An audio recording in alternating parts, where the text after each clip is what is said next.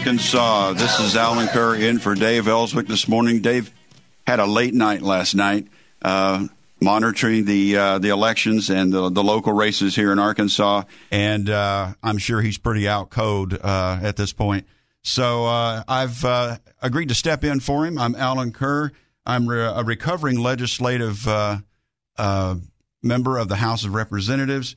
I am the current uh, former insurance commissioner for the state of Arkansas, and now currently I'm the uh, senior executive vice president for One Share Health.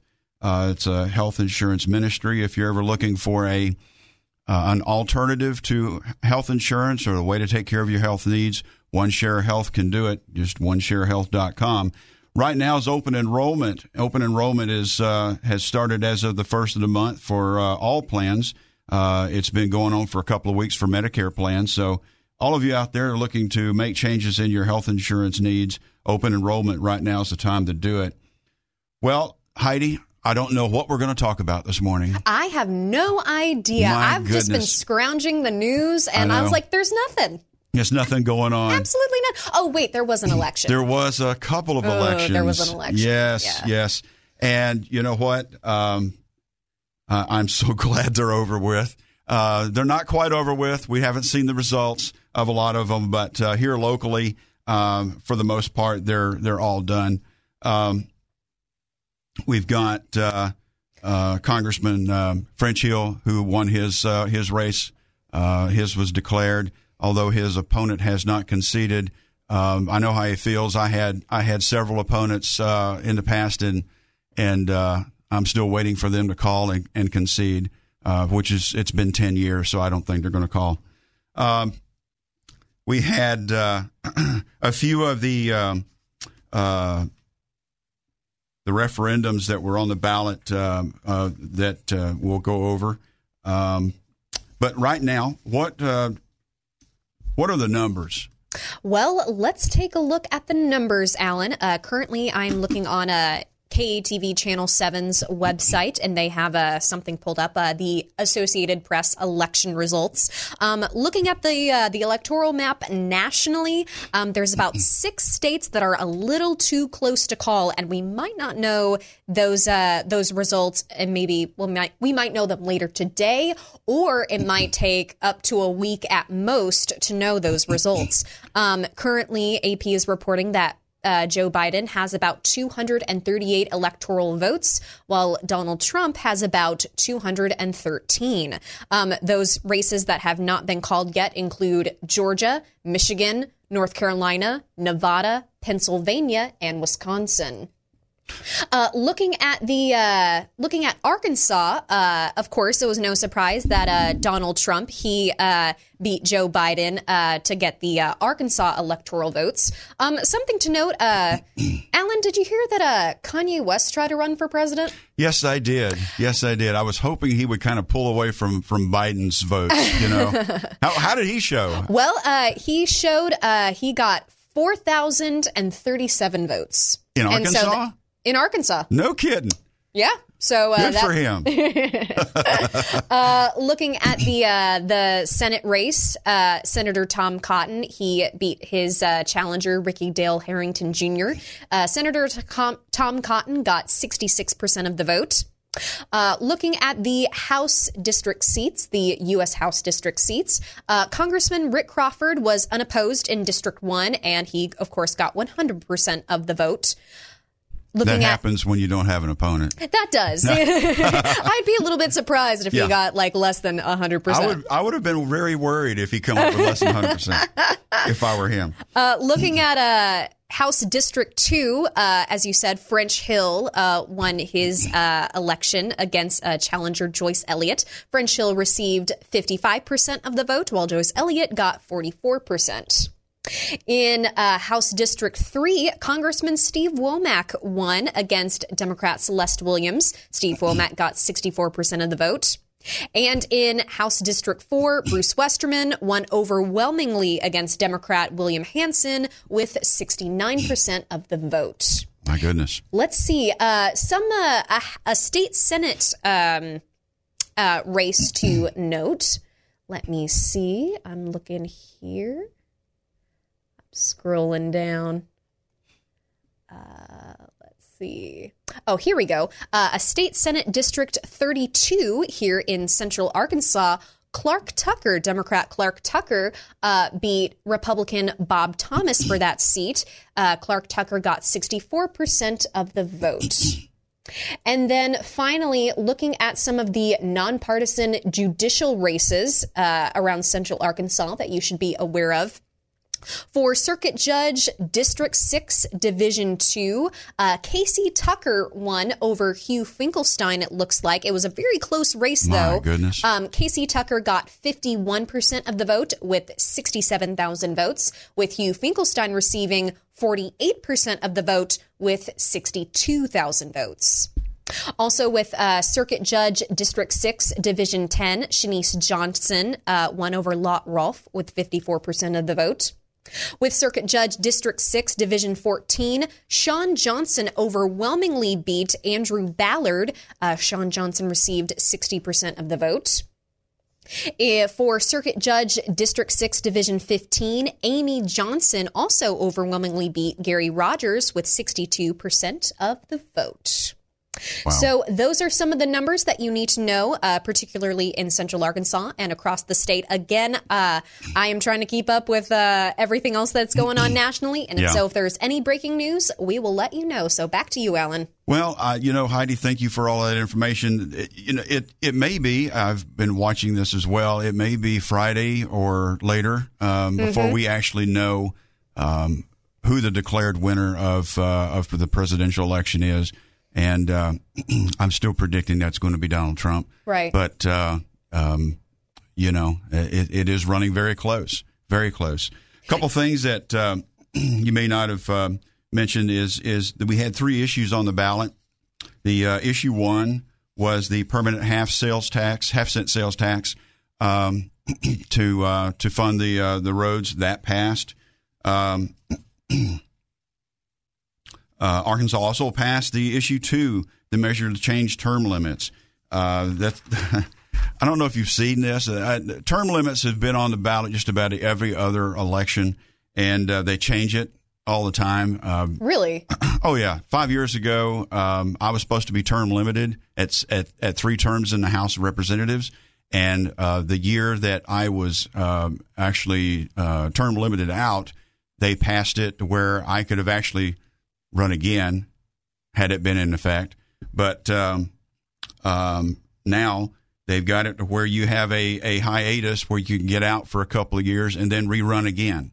Hmm. So, yeah, strange.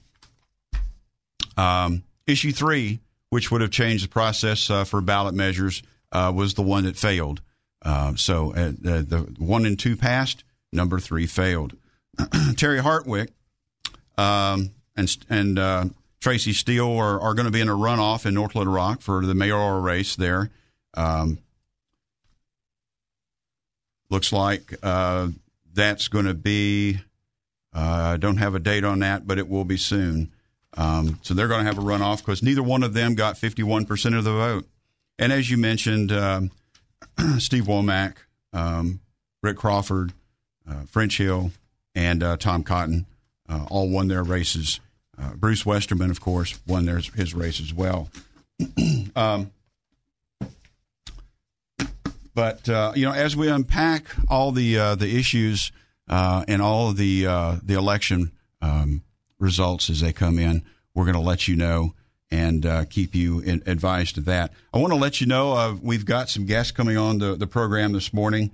Um, first off is going to be at, at 636, uh, John Gilmore of Gilmore Strategies. He's been uh, working with French Hill's campaign, and uh, we're going to get some highlights from John. Uh, we'll have uh, Lieutenant Tim Griffin on, uh, Lieutenant Governor Tim Griffin on this morning at at 706. And at the bottom of the hour, turning that corner at 7:36, we'll have Congressman French Hill coming on to to talk with us. Right now, we're going to uh, go for a uh, try to take a break. Got to make some money, and uh, I'm Allen Kerr. We'll be right back after these messages for the Dave Elswick Show. Good morning. This is Allen Kerr in for Dave Elswick on uh, this bright Wednesday morning after the uh, the election night. Although it's not over. I'm sorry. Nope. I uh, I don't know. When I was younger and we had presidential elections, uh, you went to bed and you woke up and you knew who won. It was easy. Nowadays, it, it's it's not that simple anymore. It's complicated, It's especially in this complicated. election. It's- Especially in this election. Yeah, yeah. When they're running close, uh, they they want to count the ballots pretty closely. So um, we may not know for several days. Um, you know, so uh, it may be Friday, it may be Saturday before uh, they get all the votes counted. You know, that explains why election day is on a Tuesday. It's in the middle of the week, so in case there is something like this, we know by the end of the week, by the end of the business days, I guess. Yeah, let's go with that. So uh, yeah, we'll, we'll go with that. Yeah. You it's know- like, why isn't elections on a Friday? You know? if only. Well, because people have better in. things to do on Friday than to go vote. I'm pretty sure. That is But true. uh, I, I voted on a Friday. I early voted. I early voted. I did did you too. early vote? I did. See, yeah. Um, uh, I, I used to wait until election day, but uh, since early voting's been around, I'm one of those people that likes to get my homework done early and, and get it out of the way, you Mm-hmm. Yeah. know, so I can go on and do other things. Well, good morning. We're I'm Allen Kerr. We're in for Dave Elswick this morning. Dave had a late night last night uh, watching election returns, and they are still returning uh, as we speak. Uh, I got up this morning, and it was kind of like Schrodinger's cat. You know, I don't know if you know that that situation that the cat's in the box and it's either alive or dead until you open the box. Well, we're going to open the box this morning Okay. on on on the elections and uh, and see what's in there. Um, you know, French Hill won his race last night. Um, Congressman French Hill uh, won his for another term. Um, his uh, his opponent um, uh, Joyce Elliott um, fought a good race, but uh, French was the the victor. They have announced that. Uh, I think we have a clip for for uh, Congressman Hill. And then that group of people that uh, get you moving when you have to be moving in a campaign. I could not do this without the love and support of uh, Missy Rickles, Kathy Lanier, my campaign chair this session, Trent Minner, Amber Crawford, my political director, and then the brilliant polling of John Gilmore and great publicity and uh, uh, communications advice from J.R. Davis. Thank all of those members of our team. But again, in all seven counties and every week around our campaign headquarters, month in and month out, it's the volunteers that get the job done, that send the texts, that send the mail, that send the emails, that help raise the money, that put on the events, that ask their neighbors to support. So my hat's off to those major workers, those sign putter uppers, those volunteers in this campaign. Thank you very much.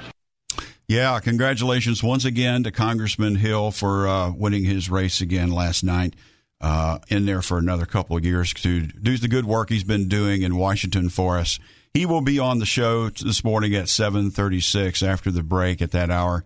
Um, again, uh, several candidates in in, in the Arkansas uh, last night uh, locally here. Uh, you had a race between um, uh, about four people in the North Little Rock mayoral race.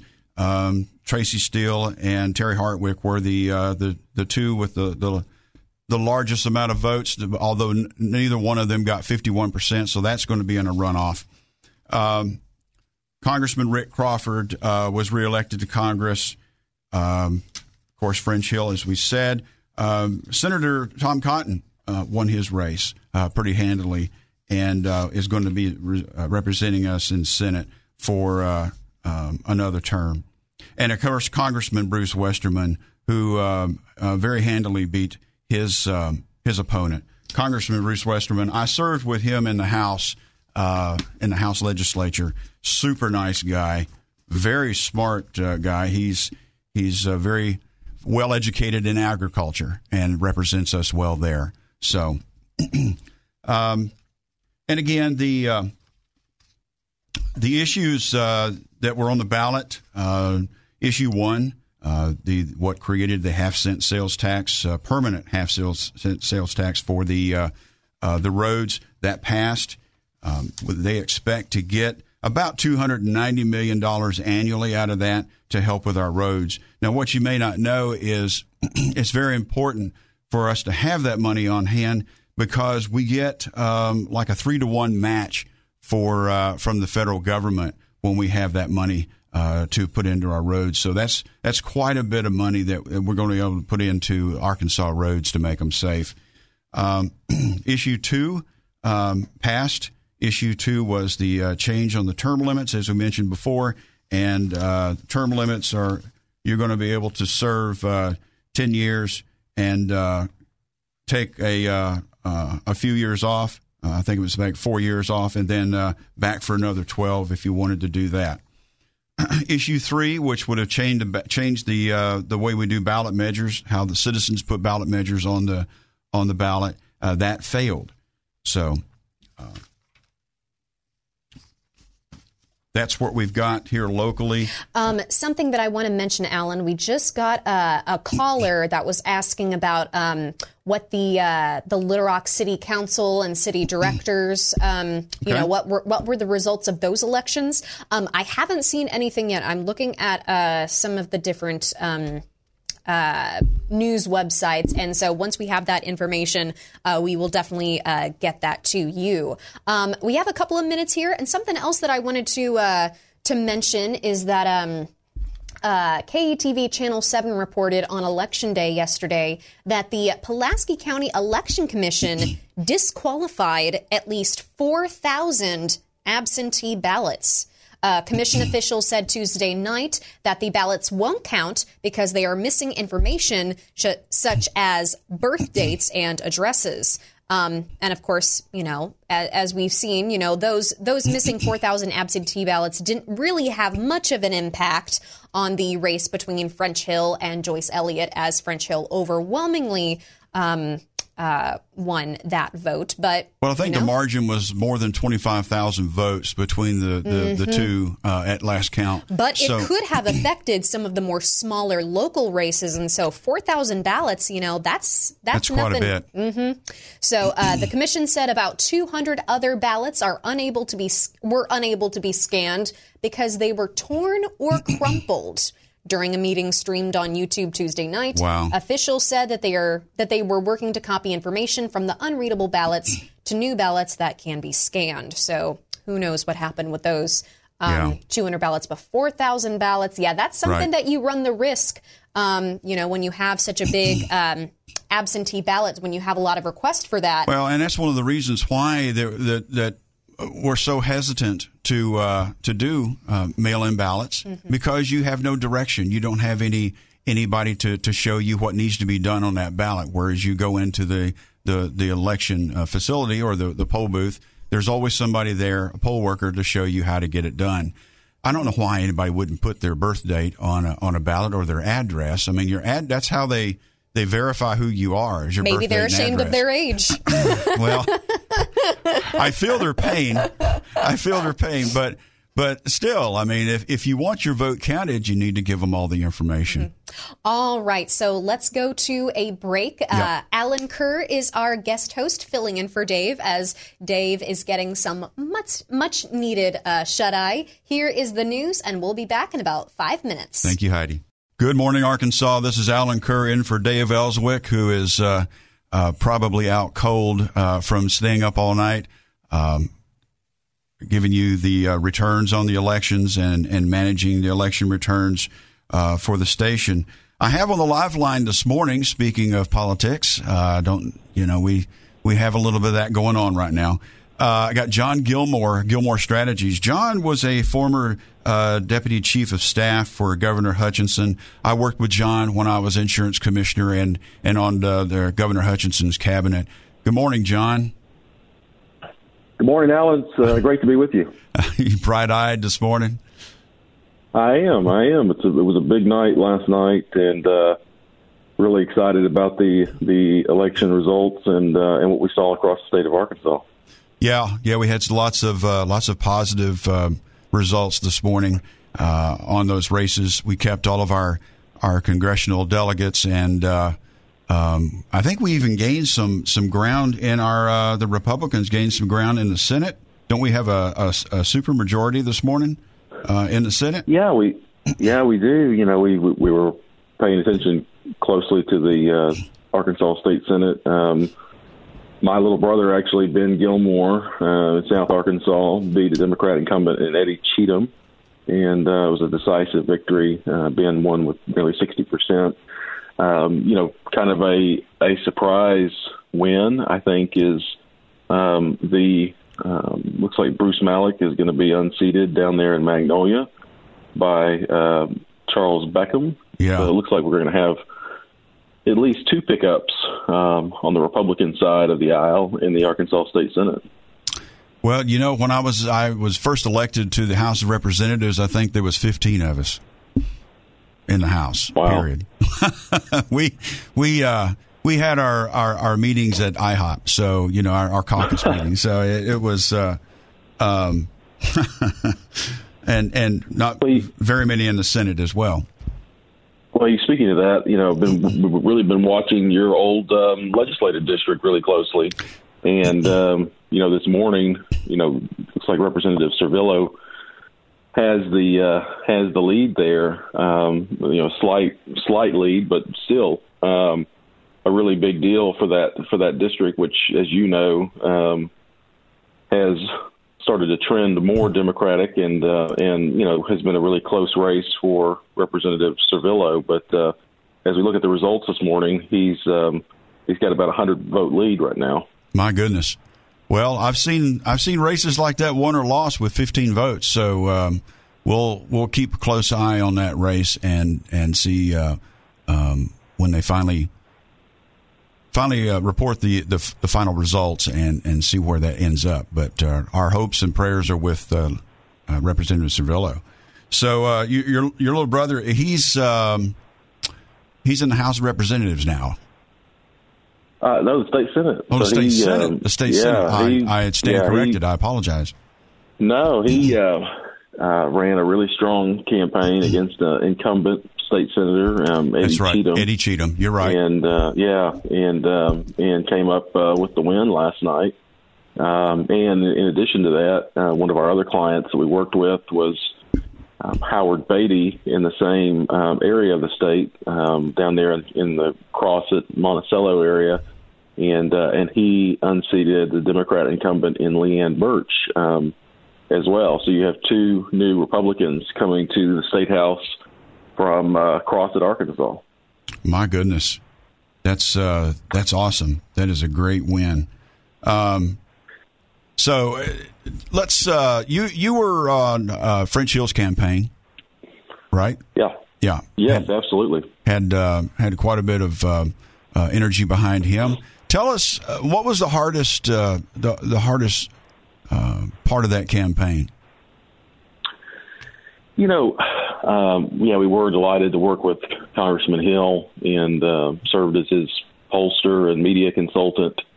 And, um, you know, coming out of the gate, we really looked at the fact that as an incumbent, you know, with um, uh, a, a unique environment, which is the 2020 election cycle, we needed to talk about, you know, what has he done for the people of Arkansas? And so we came out with an ad early on talking about what he had done on the coronavirus, which was lead the effort to get the funding in Arkansas to help businesses and, and individuals weather the storm. And and you know through that we you know we wanted to maintain or, or try to keep a you know positive campaign, um, but that wasn't going to happen. Um, you know outside groups spent record amounts of money um, attacking the congressman, lying and distorting his record and uh, and so you know we pushed back on that and showed really who he was in comparison to State Senator Elliott.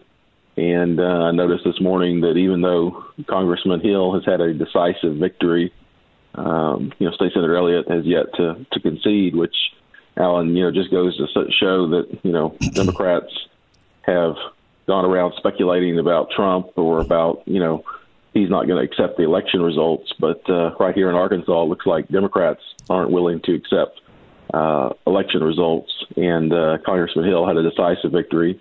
I uh, I do think the the secret weapon of his campaign was uh, his daughter's ad at the end that we made that was uh, talking about her dad, and I think that that had an impact in this election. Uh, I think folks, especially as we look at suburban um, women voters, um, you know, are looking for um, connection to the issues that Congressman Hill cares about, and uh, and at the end of the day, you see how he has prevailed in a big way, and looks like about a ten point um, win over um, State Senator Joyce Elliott, which again flies in the face of all of the polling that we saw in that um, in that race. And um, you know, as a pollster, you know, I don't understand the attitudes of how some voters respond to to to polling. Um, you know, and how do you capture all the different trends that are out there? But I'll tell you, our poll, one of our polls, you know, toward the end, um, you know, about 60 days out, you know, we we showed him having a, a really large lead, like the lead that he ended up winning by, and then the race tightened up. And uh, and I think as you look at his race, there will be a lot of lessons learned. But it just shows you, I do think at one point in time in the last you know couple weeks that race was very tight, and I think he pulled away um, just in the last few days. Well, I, I, appreciate that. the The last uh, commercial you did, uh, the one with his daughter, was my favorite. Uh, I really liked that commercial. That was really done well. She has got a, a, a fantastic camera presence, and uh, I think she's got uh, a bright future of her own ahead of her. Don't you agree? No, I do. I think that uh, look, the, the the Hill family, um, they're they're all exceptionally talented. Um, and uh, I feel like uh, you know you you might see one of his uh, one of his kids either you know Payne or Liza run for something down the road. Uh, don't know if that's in their future or not, but uh, you know I think when you when you get the chance to talk about your uh, father or family member that you love, it shows straight from the heart. Um, you know feelings and uh, and it's a very candid look inside of a family. And uh, and I was glad that we were able to do that and show um, the connections and the strong family unit that the Hills have. And, uh, and I think the voters saw that too and saw how Congressman Hill juggles being a, a family man and a dad along with being uh, a United States congressman. Absolutely. Absolutely. Well, you know, you, you mentioned that he was still waiting for uh, uh, for his opponent to concede. I um, uh, I had four races, John. I'm still waiting for three of those uh, opponents to call me and concede. And that's that's been over ten years. So uh, I, I tell Congressman I wouldn't hold my breath. Um. no, that's a, that's a that's a true statement, and I'll tell you, it becomes more and more um, that way. And uh, you know, I look, I've served as a campaign manager for campaigns and a consultant for campaigns, and um, you know, ran Governor Hutchinson's campaign in 2014 as his campaign manager, and you know, one of the first rules in politics is as you get close to election day, um, you know, you as a campaign manager, you reach out to the other side, y'all exchange cell phone numbers for either candidate right. to call. And we did that both in the governor's primary against Curtis Coleman in 2014 and, and in the general against Mike Ross. And, you know, I mean, it's, uh, I don't take anything for granted. And I think it's just a common courtesy in politics that, um, you know, don't be a sore loser. Right. Uh, pick what? up the phone and, and work across the work across the aisle. And whether you're Republican or Democrat, uh, it's important. And, uh, and you know, look, I'll say this election has been pivotal for the future of our country, and uh, maybe we'll talk about the presidential as well. But you know, and, and for our state. But uh, you know, our kids and young people are watching how these elections are conducted and how people conduct themselves, and we need to be an example for the next generation. I totally agree. Totally agree. And and you know, there's there's a, a whole lot to be said for just you know manners. You know what I mean? My, Absolutely. We, you and I are brought up with to have good manners and and uh, to be professional. And you know, um, at the end of the day, you you uh, if you win, uh, you take that with grace, and if you lose, you take that well too. So. Um, but not everybody's like that, I guess. But um, I, I, I, understand, you know, not conceding if you're 100 votes apart like the Sorvillo race. But this is 25,000 votes, okay? I, I don't think there's going to be 25,000 uh, uh, ballots actually show up someplace, at least there better not be, uh, um, in the next day or two. So, anyway, well, you mentioned the um, the national races. Let's let's talk about the presidential race for just a second. Uh, give me your thoughts there. You you feel yeah, like so Trump's going to pull it out? Yeah, I look. I think I think he's got a great uh, pathway to victory. You know, this morning, if you look at the map, um, you know, with 92% of Georgia in, he's at 51%. With 86% of Michigan in, he's at 49.4, and Biden's at 48.9. With Pennsylvania 75% in, he's at 55% to 44% for Joe Biden. And so, and in North Carolina with 95% in, he's at 50 to 48. And so I do think that, one, let's look at what the entire you know mainstream media said. You know, everybody was predicting a blowout election for you know uh, former Vice President Joe Biden. And you know what I will say is never count out Donald Trump. Um, Donald Trump has proven that he is the most unpredictable candidate um, I've ever seen in my lifetime, and I would go as far as say pretty much anybody's ever seen. Yeah, and I agree. you know he has a unique ability on the campaign trail, and I think that's where his strength is. I think this race tightened up when he made his barnstorming trips across the United States and drew those record breaking crowds all over in these states. And I think that you see that there was an enthusiasm that he was able to energize um, Americans to come behind him and support him in these key swing states. And I think you see people that are voting for him that have voted for probably President Obama. And, you know, I go back to the fact that you know, when he won in 2016, I called it uh, the NFL phenomenon. And I looked around and I said, who are these voters? I mean, I've been working in politics a long time, but I haven't seen, you know, these voters come out before in this way. And these voters are the hardworking men and women in the United States. They may work in steel mills, they may work in factories in Pennsylvania, but they are tax-paying Americans who care deeply about their values. And I and I say that because when I went to, you know, when I've gone to NFL games either in, in Maryland or other places, I said, these voters that you see are the same families that I see that save and scrimp and save, take their family to an NFL game, and they show that energy there in that NFL game the same way they show their energy for for Donald Trump. And I think that there was a certain uh, element of America that he tapped into that is, uh, again, the the like I said, the the steel workers of America, the folks who are are, on the front lines in factories working hard in the Rust Belt and in the Midwest, that they recognize that the economy is better. They may not be social issue voters, but at the end of the day, they recognize that at the that they believe that their country is better in the hands of a businessman than the hands of a career politician. Absolutely, and I think you see that and then you also see it in the fact that right now, and I mean, there's still votes, you know, to be counted. Um, but you know, Donald Trump is is being competitive right now in the popular vote. Yeah. Um, with you know only a two point margin in between Joe Biden and, and Donald Trump right now. All right. Well, John, thank you. Um, hold on for just a, a, few more minutes for us. We're going to take a quick break, and then we come back. I want to I want to dive a little bit uh, into that and. Kind of kind of pull all this together on, on the national uh, national forum. Uh, we're talking with John Gilmore, Gilmore Strategies, uh, talking about politics this morning. Of course, we're going to be right back after the break. Good morning, Arkansas. I'm Allen Kerr in for Dave Elswick this morning.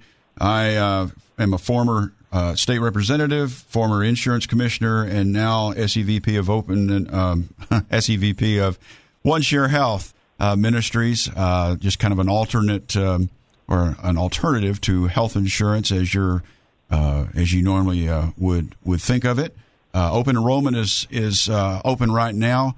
Um, OneShareHealth.com is uh, where you need to go for uh, for those quotes. I'm on the line with John Gilmore this morning of Gilmore Strategies. uh, he was uh, very influential and, and worked with the French Hill campaign and um, did a lot of strategy for them. And French Hill has a win this morning. So, congratulations, John. Um, it's always good when you uh, uh, when you can come away with the big W. Yeah, it is, Allen. And you know, look, there was um, it was a huge win for Congressman Hill, and if you look at it, there was probably almost seven million dollars spent from outside groups and from the candidates in that race totally, and uh, that's a ton of money um, for one seat in Central Arkansas. And I will just note this morning, as I was going through results, that um, Congressman Hill won the election day turnout in Pulaski County. Um, you know, really? he did not win. He did not win the early vote, but he won the election day. So on election day, he got almost a thousand more votes in Pulaski County than Senator Elliott, which is just a you know crushing, even further crushing blow to her campaign, and dropped her to 59 percent in in Pulaski County. And it just shows you that at the end of the day, you know, Congressman Hill has stood for the values of Arkansas in Washington D.C. And the voters of Arkansas in Central Arkansas recognize that, and they recognize that you know he has the experience needed to fight for the issues and to help look at the economy as far as the coronavirus is concerned in our nation's capital. And they reelected him uh, handily. And you know this is now uh, the fact that every election cycle. Um, he has now won in decisive victories, and everyone thought this race was going to be close. I thought it was close, and I think it was close, and I think it pulled away in just the last you know week, um, just with voters getting enthusiastic about Republican ideals and principles across the second district.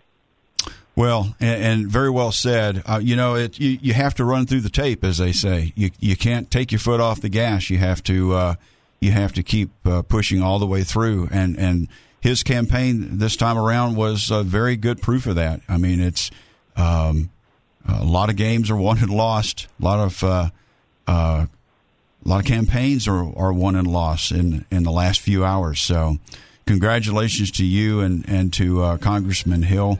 Um, and we're on the the live line with uh, John Gilmore this morning of Gilmore Strategies. John, thank you so much for uh, for being on the on the, the radio program with us this morning. Um, right after the uh, the break at seven oh six, we're going to have Lieutenant Lieutenant Governor Tim Griffin. Get my tongue tied there; it's too early in the morning. Uh, he's going to be on the, the live line with us this morning and talk about his views of the election returns. We'll be right back after these messages.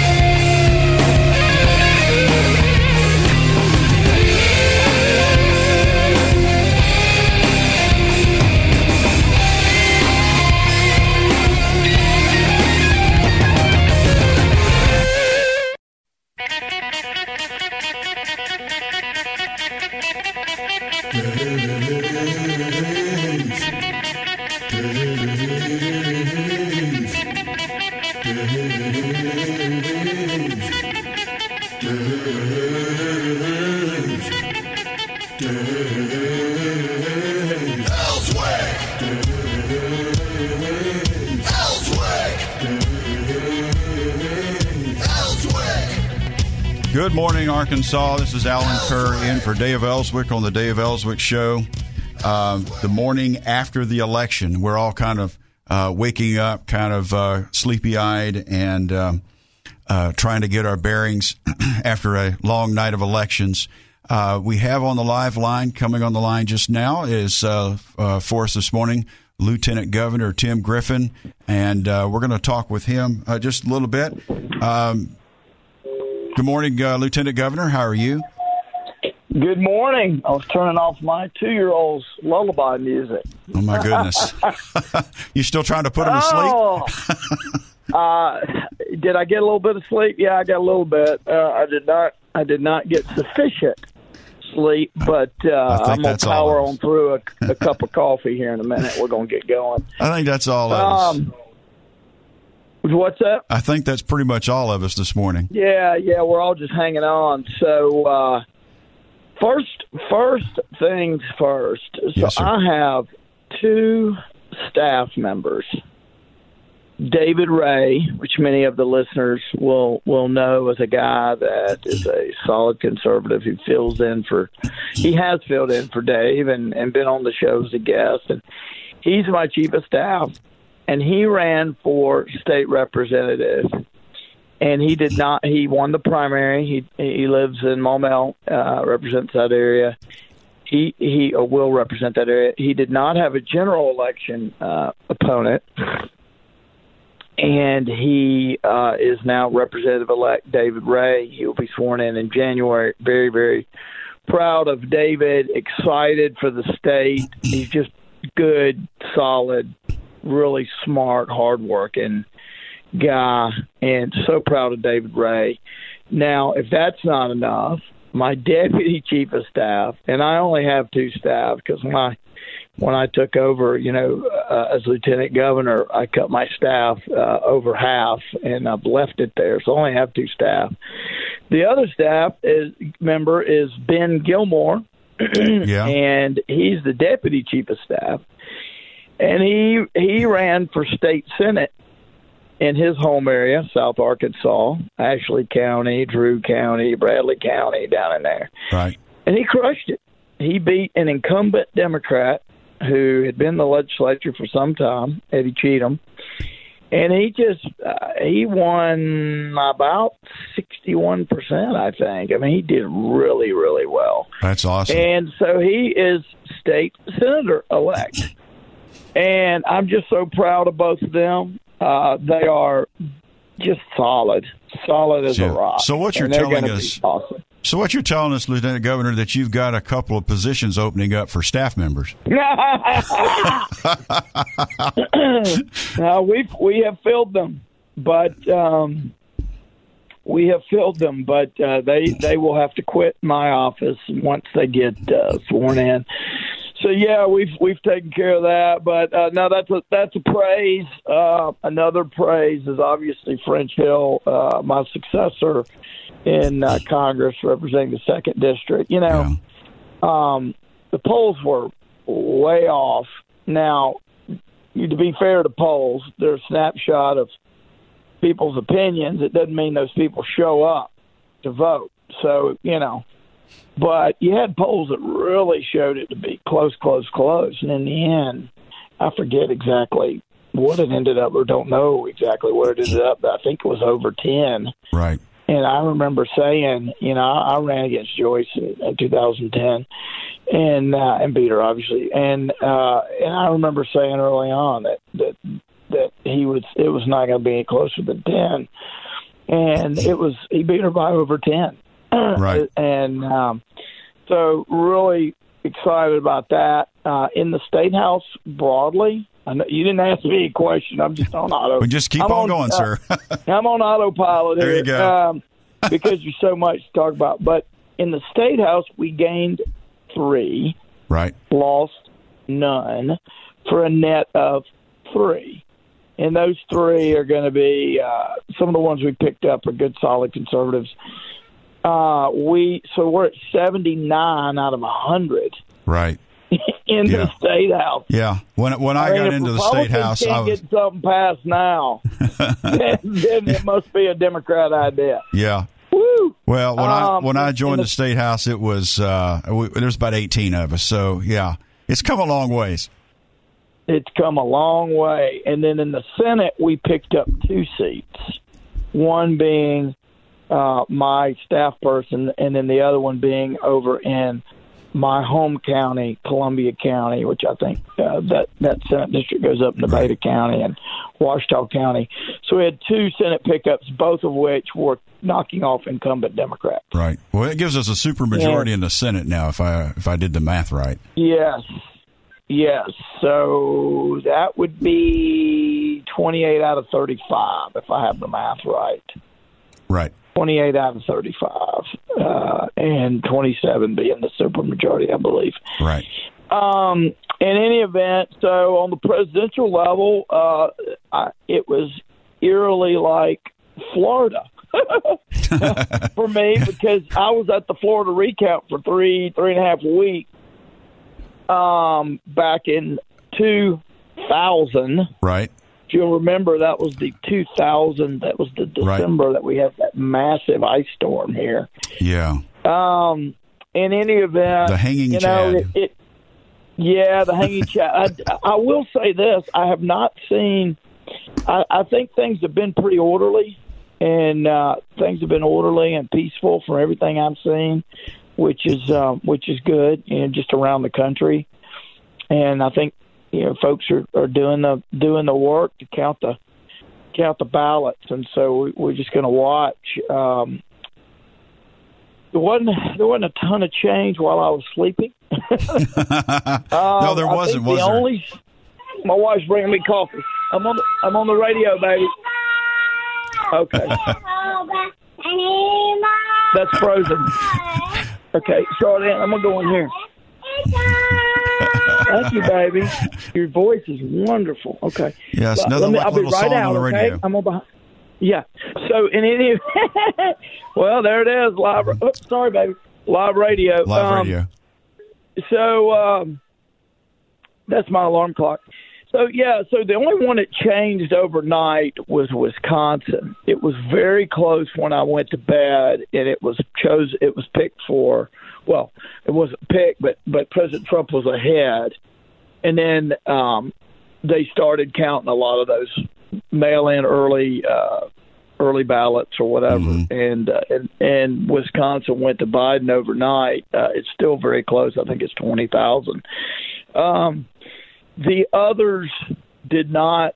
None of the others that I could see switched during the night. Um, I'm watching Michigan very closely. I think the gap, even with a lot of, even if you assume certain things about the votes to, still to be counted in Pennsylvania, I, I don't see how Biden gets anywhere near uh, Pennsylvania. I could be wrong, but uh, any of us could be wrong on anything at this point. Right. Um, but uh, but Michigan is what gives me the greatest concern because it's really close, and they've got a lot of uh, what I would characterize as heavy D votes to count. Right. Uh, so I'll be watching Michigan very closely all day long. And I saw the Secretary of State; she was interviewed um, a little bit ago, and she says that that she thinks by the end of the day there will be there will be uh, they should have most everything uh, wrapped up. She didn't say it exactly like that. I think she said. You know, they, they should have some developments by the end of the day or whatever. But um, so it it um, that's sort of where we are right now, man. Um, you got Frozen Live, which is always a good way to start the day. That's true. Uh, we've got some uh, a big dose of good news here in the state, and then we have uh, at the presidential level, we have a, a lot of uncertainty. Uh, I would say in the Senate, oh man, we way perform, outperformed expectations on the Senate Yeah, we did. way, way. I mean, we may have lost. I think right now we've lost one net of one. Let's see, we lost. We lost Arizona. We lost my good friend Cory Gardner in Colorado. We picked up Alabama. I think we're going to pick up Michigan. So maybe it's a it's a dead even. I, um, So it's your We'll see, prediction I- we're going to hang on to the Senate on the on the federal side. oh, no question, no question, uh, no question. It may be a wash. Yeah. Yeah. it may well be a wash.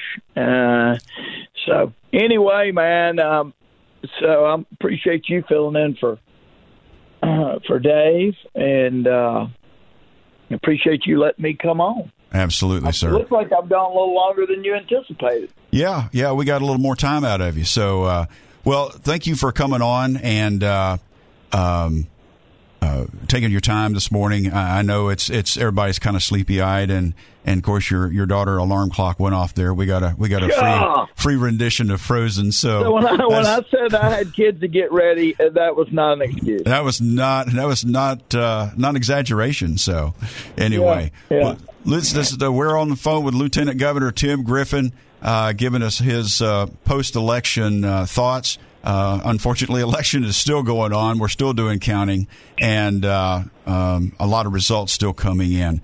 But Yeah, uh, just say some prayers and uh, stay tuned to the TV, and um, uh, we'll we'll figure this thing out together, man. Absolutely. Uh, but um, yeah, love everybody and uh, be safe, and uh, we'll talk soon. yes, sir. Thank you for coming on. Thank We've been thank you, buddy. Yes, sir. Bye-bye. We've been talking with uh, Lieutenant Governor Tim Griffin about his thoughts on the election results. Um, we're going to take a, uh, a quick break here, uh, do some uh, some traffic and weather, and uh, be right back. This is Allen Kerr filling in for Dave Elswick. Good morning. This is Allen Kerr filling in for Dave Elswick on the Dave Elswick Show. Uh, the morning after the election day, everybody's kind of blurry eyed and and still still wanting to see results, and uh, we're we're uh, guarding those and and and taking those in as they come in.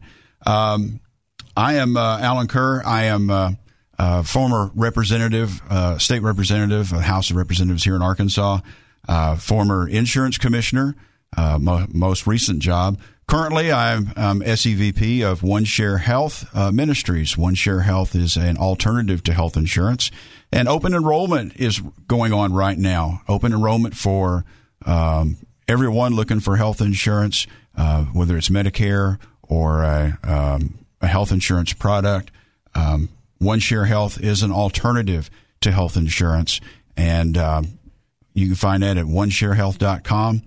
Uh, give us a try. Uh, we'll get you a quote and uh, tell you about all our, tell you all about our program. But right now, we're gonna we're gonna look at uh, opening the box and unpacking some of the information on uh, the election returns. And I'm going to ask uh, Heidi to kind of give us some of the numbers, kind of run through them for us. Heidi, we did them earlier this morning, but I know some folks are just now getting up after a long night. So why don't we uh, why don't we run through some of those? Good morning, Allen. Uh, looking at the uh, the big electoral map, looking nationally, uh, the Associated Press is reporting uh, that Biden currently has 238 electoral votes, while Trump is sitting at 213. Now, there are about six states that we uh, have not received uh, any results yet. They are still counting those ballots, and it might be later today that we receive those results, or it might be even a week from today that we receive those Yeah. results. It just all kind of depends. Now Um, they've they've called Florida for President Trump. they've called Florida for Trump. Okay, Uh, and and I heard I heard a, a comment by Joe Biden that if if he didn't get Florida, he thought it was all over. So uh, yeah, you so we'll we'll see. But have we got Ohio yet? Uh, uh, uh, Trump did get Ohio. Um, the six states that uh, have not received uh, the official election results yet are Georgia, Michigan, North Carolina, Nevada, Pennsylvania, and Wisconsin. Uh, looking locally here in Arkansas, um, there are about 1.8 million registered voters, uh, and the amount of ballots cast is almost 1.2 million. So we've got about 600,000 Arkansans who did not vote this year. I, I would have I would have been concerned if you'd have told me that we had 1.9 million uh, votes cast. Ooh, so uh, yeah. yeah. No, no, no. Uh, of course, uh, Donald Trump overwhelmingly uh, won Arkansas's vote in the Electoral College with 62%. Joe Biden received 34%. Uh, looking at the U.S. Senate race, Senator Tom Cotton overwhelmingly won his race against uh, Libertarian Ricky Dale Harrington Jr. Senator Tom Cotton won 66% of the vote. Looking at the U.S. Congress uh, district races, uh, Congressman Rick Crawford was unopposed, and so he won his race. In House District 2, Congressman French Hill uh, won 55% of the vote. So he is the victor in that race, uh, according um, over Joyce Elliott. Joyce Elliott won 44% of the vote. In House District 3, Congressman Steve Womack uh, won 64% of the vote over Celeste Williams's 31%. And in House District 4, Representative Bruce Westerman overwhelmingly won uh, his race 69% over Democrat William Hanson's 27%. Let's see. Looking at the state races, um, there was a, a notable one uh, in Central Arkansas that I know we at the Dave Elswick Show were looking closely at, and in fact, Bob Thomas, uh, who was on our show, uh, he. Um, you know, he made his case. However, uh, Clark Tucker won uh, uh, that race here in Central Arkansas, I believe. Let me see. Clark Tucker for state senate. Clark Tucker for state senate, yes. Uh, Clark Tucker for state senate, he won 64% of the vote in state senate district 32 over Bob Thomas's 35%. Interesting. And then finally, going to uh, the nonpartisan judicial races, um, some judicial races that we need to know about in central Arkansas. Uh, mainly, these are for a circuit judge district six, and then there are different divisions. In uh, Division Two, Casey Tucker won by a very small margin over Hugh Finkelstein. Uh, Casey Tucker won uh, 51% of the vote, while Hugh Finkelstein received 48%. In Division 10, Shanice Johnson uh, won over Lot Rolfe. She got 54% of the vote. Uh, for Division 14, Sean Johnson overwhelmingly beat uh, Andrew Ballard. Sean Johnson got 60%, while Andrew Ballard received 39%. In Division 15, Amy Johnson beat Gary Rogers 62% to 37%. And it looks like that those are the main races that you need to know in central Arkansas. Uh, I'm looking on uh, arkansasonline.com, and uh, there is going to be a runoff election for the Little Rock School Board races. Um, right now, uh, let me see. Michael Mason of Zone 1 Sandrekkia Morning of Zone 2 and Leanne Wilson of Zone 4 were elected to seats on the new board in uncontested races, according to Arkansas Online. Uh, Ali Noland, Norma J. Johnson, Greg Adams, and Jeff Wood appear to be heading to victories in their races. Um, so we will see a little bit more about that as more of those numbers come in. Uh, also, uh, in Little Rock, uh, for uh, the new city, one of the new city directors, uh, Antwan Phillips was leaving a seven per, was leading a seven person race Tuesday night, according to Arkansas Online, and he joins two incumbents, Dean Kumpuris and Joan Adcock, who were also ahead in their reelection bids. And so that's what we know. Um, those two stories were according to Arkansas Online, and then the other results we received were from the Secretary of State's website. So that is what you need to know uh, uh, so far about the election, and of course, nationally, uh, who is the president? We're not quite sure yet, and again, that could we could know that later today, or it could be a week from now. So back to you, Allen. Yes, ma'am. Well, for all those uh, numbers and and those results. Also, uh, in Central Arkansas, well, in Arkansas, we had uh, three issues on the ballot. Issue one passed if you were looking that uh, you were going to get a, a, half cent raise uh, in your uh, in your pocket this time around. Uh, that's uh, that's not going to happen. They did pass the half cent sales tax um, for the roads. Uh, it's a permanent sales tax now in the Constitution, so that's going to go on in perpetuity. Coming up next, uh, Congressman French Hill at 736 is going to join us on the live line. We're going to get to congratulate him for a well fought race and uh, congratulate him on uh, his victory over Joyce Elliott. This is Allen Kerr uh, filling in for Dave Elswick this morning on uh, FM 101.1. Yes, and uh, we have about 10 seconds left, and so I want to let you know that the Rush Limbaugh update is coming up. Uh, let's see what he has to say on 101.1 The Answer. Good morning. This is Allen Kerr filling in for Dave Elswick after a long night of uh, election returns. He's uh, probably out cold in his bed, I'm sure. Uh, so I decided to come in and pinch hit for him and um, uh, sub hit for his uh, radio show this morning. On the live line, I've got Congressman French Hill, the winner of one of those election races overnight. And good morning, Congressman. How are you doing? Good morning, Allen. Great to be with you. What a night! It's still still going. Yeah, it is. For a lot of races, it's still going.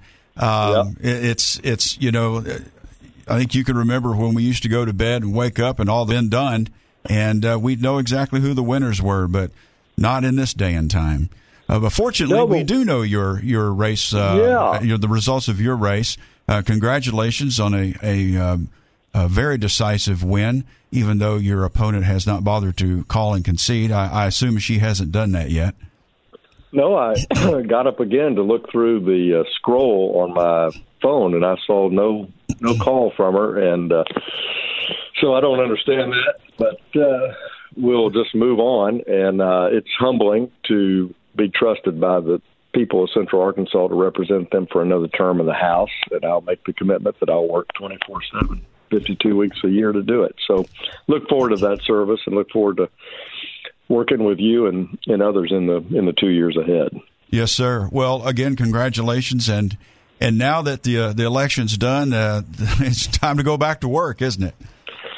Yeah, but it was it was it was a big big night last night in the House. I don't know that we'll be able to take the House back from Speaker Pelosi, but we had some very celebrated wins last night. Uh, two big ones in the Miami Dade, uh, Florida area, which, as you saw, President Trump won Florida decisively, and the Republicans picked up two members of Congress in South Florida, uh, including they picked, picked up a seat in Minnesota, up along the uh, Canadian border in Minnesota, long time Democratic seat there and picked up a seat in uh, New Mexico, uh, as well as in uh, Oklahoma City and South Carolina. So some of the seats that we lost in 2018 that President Trump had won back in 2016, we're winning. Uh, we won some of those back, and there's still some to that remain to be seen.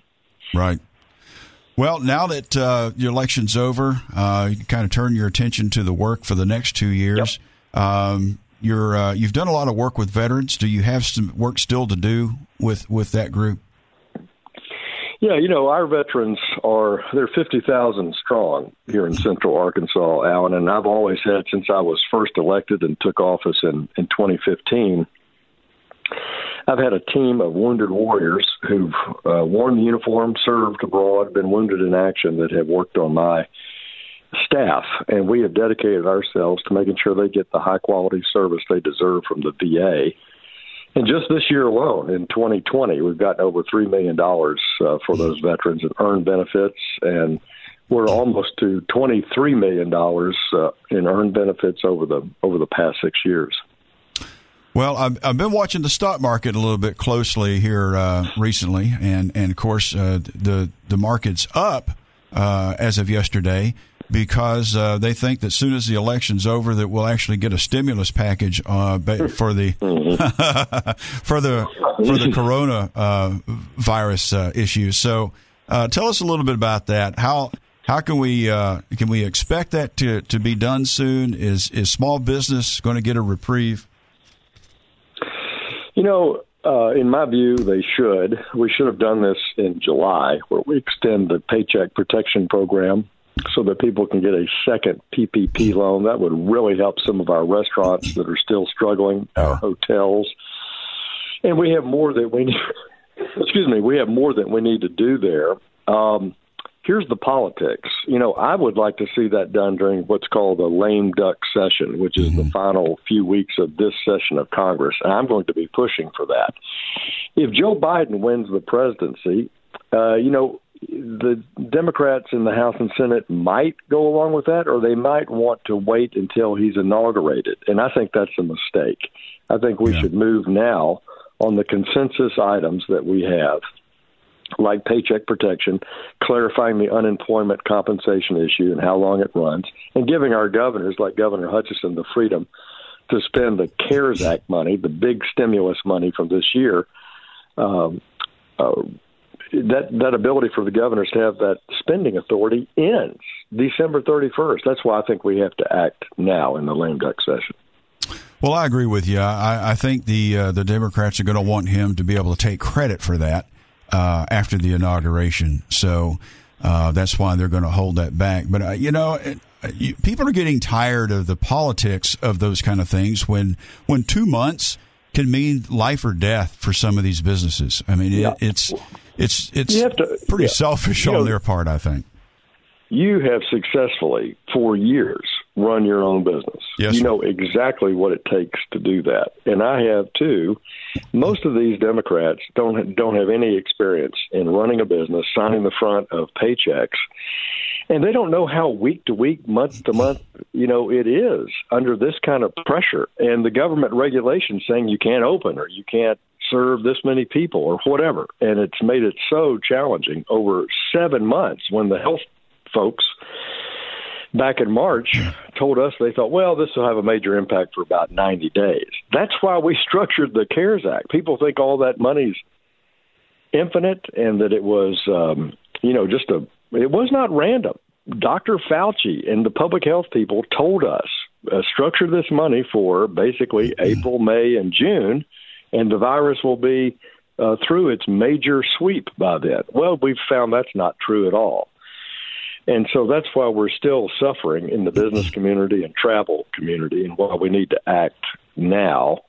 Uh, Pelosi, this year more than any other time I've seen in my six years in the House, uh, has just put politics over the people, and uh, I, I, I, it's not good, not good at all. Yeah, I totally agree. Well, I, I mean, it, it, at the end of the day, um, you know, are they trying to serve themselves or serve the people? So, uh, with with hope that Donald Trump wins the election and it's de- decided that uh, he's going to be our president for the next four years. Hopefully, um, if if that happens, that's probably going to free up a lot of that that speculation and and maybe maybe they will go ahead and do it during the lame duck session, like you said. And uh, I do think that would happen. I think, yeah, I think uh, uh, if Joe Biden's elected, it could go the way you and I just discussed. It could also yeah. happen in lame duck. But if Donald Trump is elected, then I have no doubt that a tailored package now would get through in lame lame duck, and then, you know. Um, maybe we'll have to consider something else in 2021 if the economy and still needs some some support. Right. Well, I realize you're not Dr. Fauci and you don't have a medical degree, but uh, what's uh, what's your prediction for uh, um, some some uh, maybe some vaccines or something to, to, some kind of relief for this corona situation that we're in?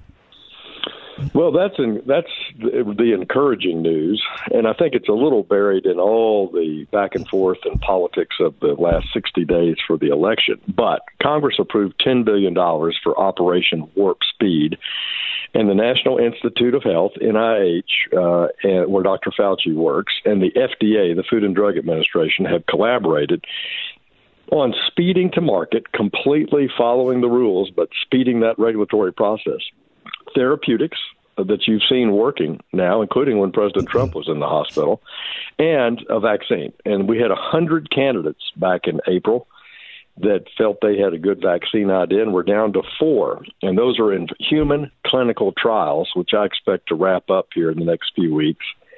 Uh, the FDA will review those results and determine which ones uh, have efficacy, you know, in fighting the virus, right. preventing the virus.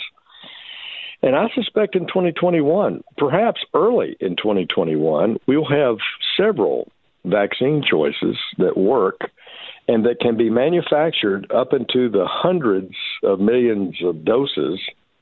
And then each state will have a plan. I know they're working on one here in Arkansas about protecting the most vulnerable in our nursing homes, uh, those who work in the public, uh, you know, our our workers that are out in the public by nature of their important job every day.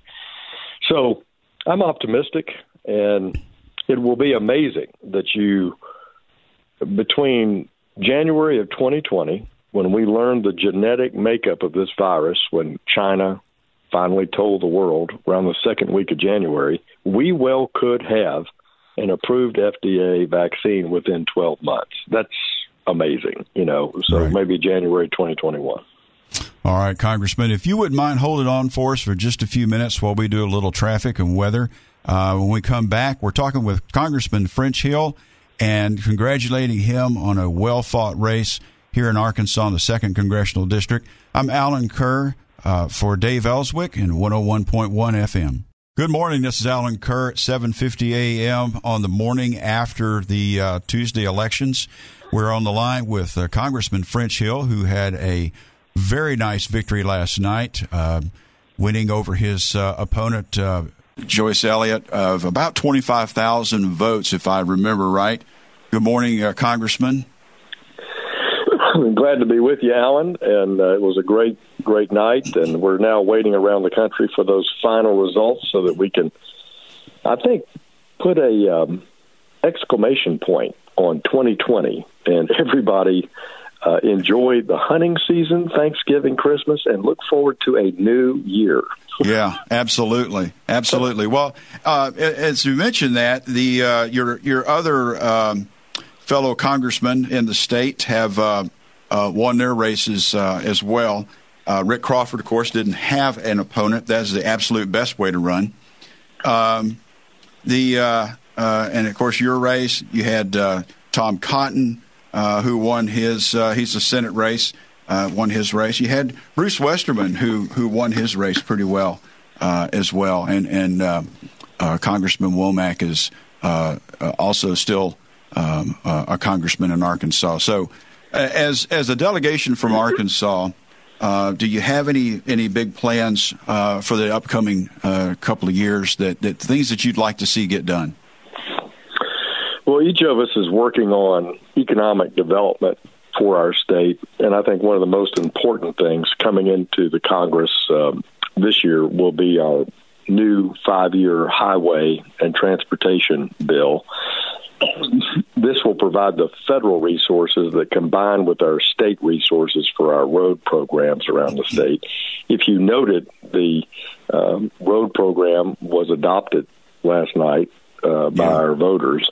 Both Rick Crawford of the first district and Bruce uh, Westerman of the fourth district both are very involved in the Highway and Transportation Committee. They'll be leaders in making sure that that program is well structured uh, good for the taxpayers, and good for rural parts of America because last year when the uh, House Democrats attempted a transportation infrastructure bill, it was heavily skewed to the biggest uh, East and West Coast cities and really was not well structured for us out in rural America. And so I count on Rick Crawford and Bruce Westerman for leadership there. Yes, sir. And, and you know, I mentioned before that um, uh, that's a lot. I think it's like 270 million that they're expecting to get out of that of that tax. Is um, what is the federal match? Uh, there's a federal match to that, is there not? There is roughly, Allen. You know, it varies uh, in terms of in the interstate program, uh, particularly, and in roads and bridges. Roughly, the highways in our country are 50 50 but it does vary if it's an interstate system versus a state highway where the some of the federal money is just purely supplemental in some aspect of it. Yes, sir. Well, thank you, and and uh, over the next couple of years, um, we look forward to having great things from you and our other other delegation um, from the state of Arkansas. Um, you know, I, I, know you're very committed to uh, to the, the people in America. And but I know that small business is close to your heart. Is there anything else that, that you've got on the horizon for small business? I know we mentioned the the coronavirus yeah. stimulus, but uh, yeah, the PPP is important. But yeah. also, if Joe Biden is elected, Joe Biden wants to raise taxes on small business and increase regulations on small business, and I will do my very best to fight back against that approach if it's a Biden administration. because I don't think that's how you get the economy rebuilt and reopened after this pandemic. I mean, that's just the opposite thing to do to help our small businesses, uh, and so we'll be on the on the watch to make sure they have access to their own money through appropriate taxation, and that they're not too burdened by red tape in order to start new businesses and help small businesses grow. Couldn't agree more. Couldn't agree more, sir. Well, thank you this morning for uh, Thanks, for being Allen. with us, and uh, congratulations again. Uh, go get some rest. You bet. All right. My best wishes to you. Thanks. Thank you, Congressman. We were just uh, on the phone with Congressman French Hill. He had a, a very good win last night, a hard fought race. Uh, congratulations to him and uh, uh, his his team for, for pulling that election out. We're here this morning, the morning after, uh, still looking at a lot of uh, uh, results coming in across the country. Um, we still don't have a, an answer for the presidential election. It may be a few days uh, before we know that. I'm Allen Kerr. I'm in for Dave Elswick this morning. I am a previous uh, uh, state representative and a uh, uh, previous insurance commissioner for the state of Arkansas. Currently, I hold a position at uh, One Share Health, who is uh, a health sharing ministry. Currently, your your open enrollment is uh, is going on, and uh, uh, open enrollment's the time when you've got the opportunity to make changes in your health care, whether it's uh, Medicare or um, uh, a Medicare plan, or you're you're signing up for Medicare, uh, or it just i even if you're not of that age group and you need uh, health insurance, now is the time to be looking. Open enrollment uh, is going to go through uh, December fifteenth uh, for standard health insurance uh, applicants. And I, I'm pretty sure that Medicare open enrollment ends at the end of November. But now's the time to make those changes. Now, One Share Health is a health share ministry. And what that means is they are not insurance. It's an alternative to insurance where you have members that share those expenses among the other members. Go to onesharehealth.com and um, they will uh, give you a, a quote and walk you through the program and help you decide if that program's uh, right for you and your family. This has been Allen Kerr with uh, uh, filling in for Dave Elswick. Uh, up next, we have at the eight o'clock hour, we have the Financial Issues Live program. They will. It's a new program that we have here on 101.1 FM that talks about financial issues and the way uh, to uh, to invest your money. We've been here this morning talking about uh, the elections, the elections the day after. Uh, we still have a lot of time uh, still left to to, to sort out and to uh, to ferret out all those uh, those other elections that aren't finished and, and aren't uh, had the final tally on them. Uh, of course, the national election being the, the, the primary one, and the uh, the election for president. But hopefully, in the next day or so, we'll uh, we'll know what the, the results of that is. This has been Allen Kerr. I appreciate you uh, tuning in this morning and listening to the Dave Elswick show. Have a wonderful day.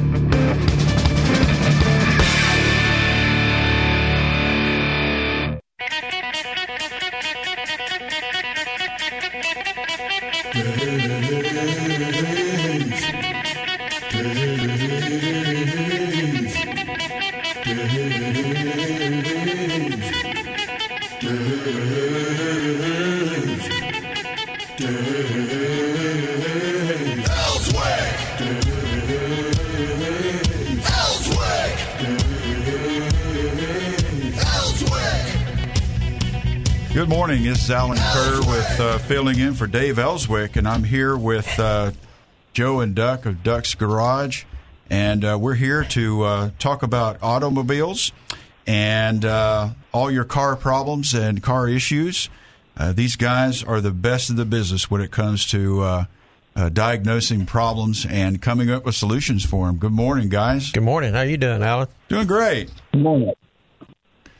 So. Um, we're going to dive right in here. And uh, so, uh, what what are some of the more common problems that you guys run into um, nowadays with, with the type of vehicles and things that that uh, are are coming off the line? I mean, they're mostly computers anyway. Everything with wheels. it's basically what it's. You're right. Basically, that's what it is. A laptop running down the highway. There you go. On four a laptop wheels. running down the highway. And uh, here lately, I've seen more key problems. Have you seen any, Joe?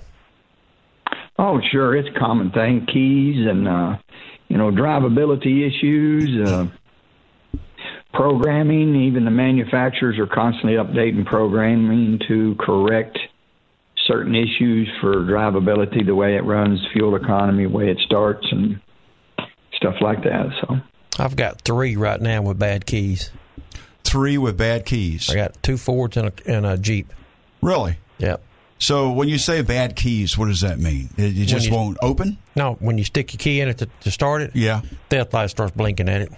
Huh. Because it's not receiving the halo. Is that right? It's not. The key has a code in it. Right. And when you stick it in the ignition, it has a halo circle around it, and it's it's not talking to the key. Well, how do you fix that? Buy a new key and program it. Buy a new key. you know, so. it's, it's uh, and I've got another one in there. Joe's been struck by lightning here about a month ago, and I've got it back in there fighting it some more.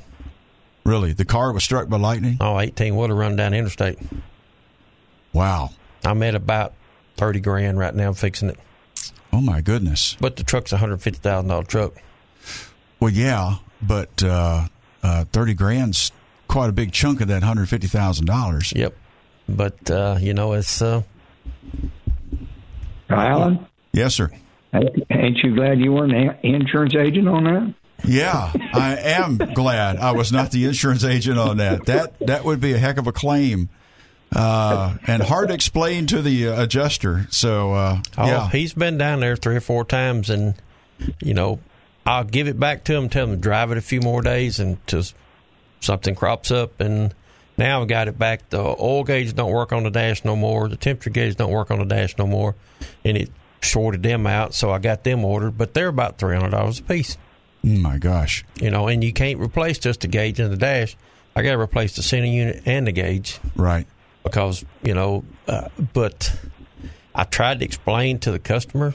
You know, he was dead set he wanted the truck back. I said, look, it'll take a year to work all the bugs out of this truck. Yeah. And I told the adjuster, I am not signing off on it to it stay out on the road for 60 or 90 days and it don't come back and see me. Right. For these problems. Right. I've placed wire and harnesses in it. We've replaced ABS module in it, the ECM, the TCM, the body control module. Mm. It got the seat belts. They had replaced the seat belts in got it. the seat belts too. Yeah, because they have a mechanism that locks it when you go to wreck. Right. It burnt that up in them. Oh, You never goodness. know. I have seen them where Alan put a ECM on it, pat him on the back, don't never hear nothing back from him. Right. Then I have worked a year on them things trying to get the bugs worked back out of it, and and I explained it to the customer. I said, "Look, let them total it because they wanted to total it, but he had a fit. Nope, nope. I want my truck back, and so here we go. Yeah. You know, and, and but it is. In speaking of programming, uh, Joe, on one of these questions here, we got a 1997 Dodge Ram 2500 Lariat, uh, eight cylinder, 5.9 liter. Before installing a new computer, does it need to be programmed? No computer comes Yeah. programmed. Well, you, you know there there are some reman places that can do that with the Yeah. VIN number, but what we usually do is buy one blank and then we program it Yeah. ourselves. We actually extract some of the information off the old one, Yeah, and so put it in the new one. it makes it easier with the security for the keys and and all that stuff. So I, I would say that you know, if, if I was doing the job, I'm going to buy a blank one and do my own programming. Yeah, because you know, even though they did it with the VIN number, you're still going to wind up having to program the key time it's all said and done. Hmm. Yep. Because I've bought them already programmed before out of Florida, and get them up there and they don't have the right key code in it. Right. So when what has happened along the way, somebody has changed the key Right. and reprogrammed the key, and that's where you run into a problem at. But you know, it's just one of them deals, and the only thing you can And do you is just take a guess. If you go over and you buy a new uh, PCM, what everybody considers new from one of the dealers, it's actually not new. It's a reman unit too. Yeah, But they'll give you a PIN number for that thing. It's a personal identification number for that ECM. Mm-hmm. That'll unlock the gateways so you can go in there and program it individually for that vehicle specifically. And, and you know, without that, you're not going to get the security set up right. So, yeah, and, and you can beat your head against the wall day in day out trying to figure it out. My goodness. and hope you don't get one that's come out of California or the California emissions because those computers are hard to come by. I, I'm just blown away, guys. You got my idea of a mechanic has has changed completely. So uh, you know, you, Nothing you- like it used to be. nothing like it used to be. You having to buy equipment blank and then tr- program it from scratch. Uh, that's that's just that just blows me away. So, um, you know, people don't realize what goes into uh, to these vehicles that they buy nowadays, and and what uh, what's all entailed in in keeping them running. Um, so. You've you've got these keys that you have to reprogram, um, and each key is specific to the vehicle. I'm Yes. assuming there's not just a Nope.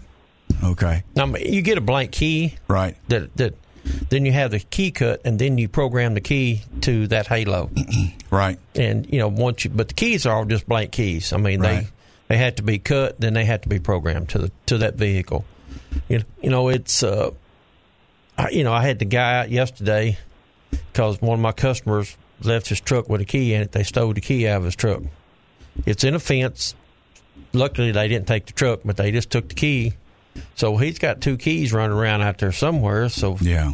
he called me yesterday and he said, "Hey, can or called Russell? He said, can you put a new ignition switch in my truck?" And I said, "Yeah, I can, but it's got to be programmed. You know that, don't you?" He said, and I asked Corey. I said, "Why?" He said, "Because somebody stole the key out of it last night.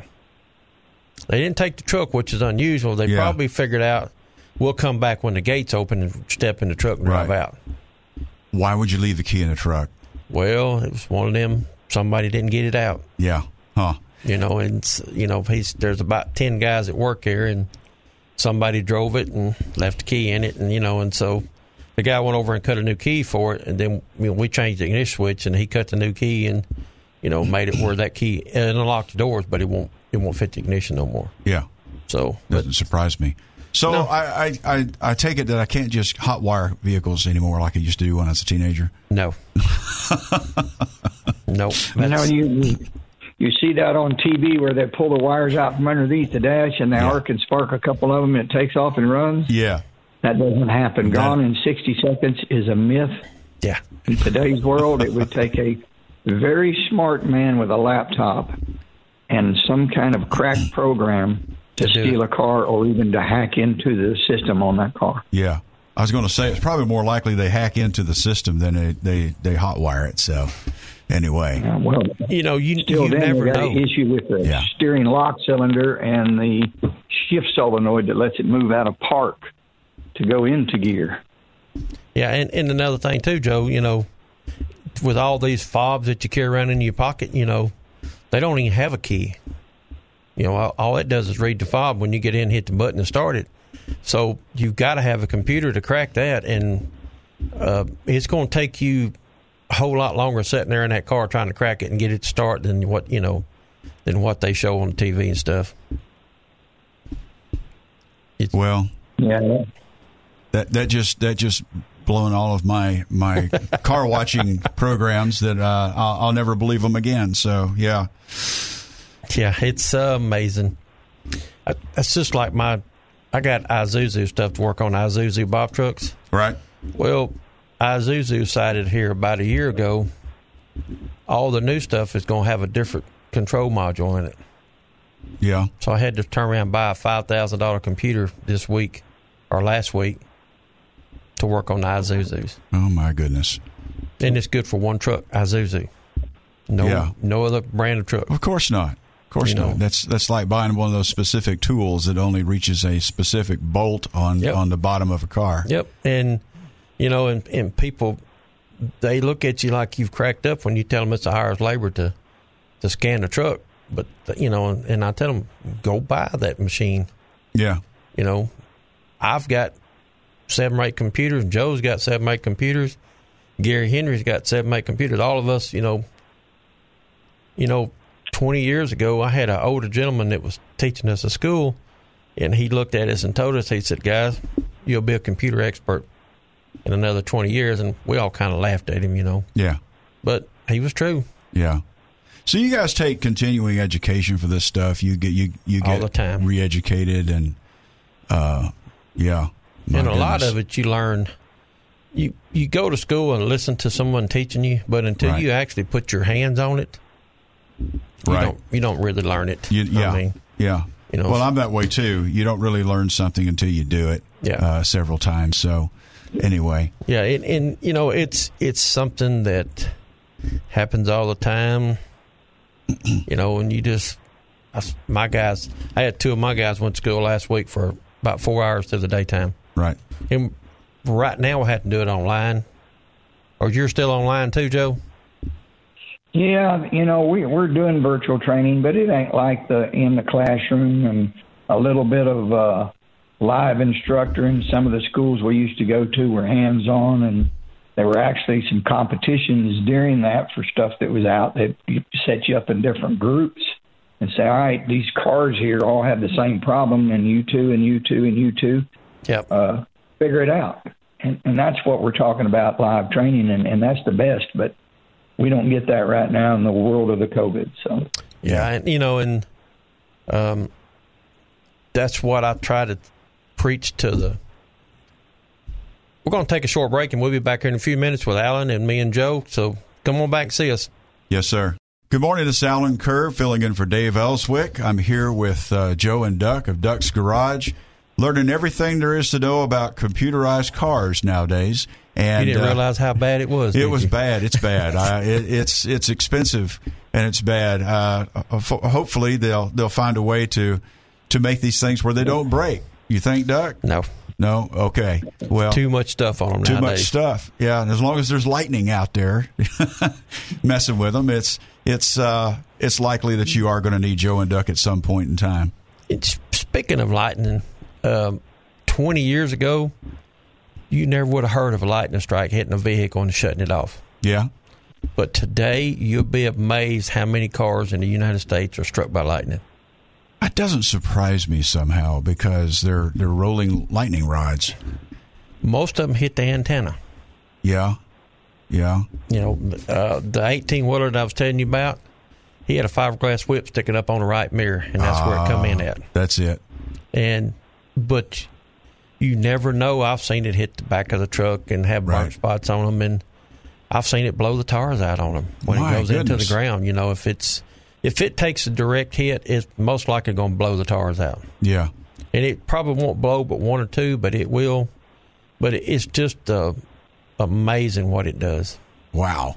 I mean, in there again, big trucks has about got as many miles now as cars do. Not Right. quite as many, but you know they're getting more and more every day. You know, like used to a big truck only had an ECM and a TCM, mm-hmm. an ABS module. Mm-hmm. Well, now you got a body control module. Now you got a heater control module. All this stuff all has to talk to one another. It makes a big circle with information. And when it comes by me, I pull what I want out. When it goes by Joe, he pulls what he wants out. Then it comes by you, and you get what you want out. And then it mm-hmm. comes back around, and we all do it all over again. And that's how it loops around and catches everything, so it knows what to do. Right. Oh my goodness. Well, Joe, uh, we done messed Allen up. Yeah, you have. You have. I, I've I'm just flabbergasted here. Um, so uh, you, if the if the antennas aren't uh, sticking up, like they're in the in the, the the windshield or something like that, you got less likely for them to get hit that way, don't you? Yeah, they just come on in the car then. Ah, okay. It's if you get close enough to it, it's going to blow stuff. Go ahead, Joe. I've seen I've seen that the car can be parked by a tree and the tree gets struck by lightning and just the the, Come the down, jump radiant over to it. power blast and and and you know you've got uh, those those high voltage flashes and with some static electricity can can damage the in, engine computer and the and the modules inside the car. My goodness. Well, Duck, you've got some questions from uh, from from some listeners there. Why don't you uh, we we jump on one of those? All right, we got a 2006 Ford Explorer, Joe. It's got a eight cylinder, 4.6 liter. Can it, and this is what she's asking: Can I reset my oil change life reminder without the use of a message center cluster? Uh, it is possible to use a scan tool or any other method to reset the oil change reminder oil life. My Explorer's message center still lights up with different colors, but the display is scrambled and is not readable. So I have no way of of knowing how to do it. There's no way unless you got a computer. Correct, Joe? Well, yeah, but she's still going to have an issue. You can you can reset it with the with the with the scanner, but if her display doesn't come up, she's never going to be able to read what the whole life is at. That's just what I was finna say. It don't really matter if it's reset or not, you know, because You can't read it. if the dash ain't working, you can't read it. it. Yeah. You know, You can't read your percentage. You know, it's going to be set back to 100%. And when it gets down to 10 or 20%, if she can't read it, I don't see how what good it would do. It's not going to ding a bell or anything to say, No. hey, it's time to change it. Yeah, you know, and and there again, she really needs the dash working because she can't see the temperature, she can't see the oil light or none of that stuff. So Well, you got odometers and tripometers and fuel economy in there. You know, she needs to fix what's wrong with it, and everything else will take care of its, yeah, take care itself of on the itself. other end. You know? Yeah, and it, you know, and, and it's probably it's a 06 Ford Explorer. You know, just put a put a cluster in it, you know, and reset it, and you know, but uh, there again, it gets expensive sometimes. But you know, then we got another one here, Joe. It's this one here. It's a 2000 Chrysler Concorde uh, 2.7. How to fix my heat and AC? The AC heat in my car will not turn on. When I try to turn the knob, uh, nothing comes on. It's the only car I've got. Can you please help? And she Well, said it's she's got. probably not blowing. So Yeah. I, I'm going to say that it's got an issue with uh, with that year model and the age of it. It's probably got a blower motor or a resistor that's went bad for the blower. Yep, that's what I was fixing to say. So uh, um, she's gonna have to bring it to one of us and let one of us look at it to uh, to figure out what's going on with it. Okay, guys, I've got one here that I'm I'm looking at that I really like. We may have to get the answer after the break, but um, a 2009 Chevrolet Aveo LS four cylinder, 1.6 liter. What would feel like? What would make it feel like I'm driving over a log when I try to drive over or re- drive or reverse?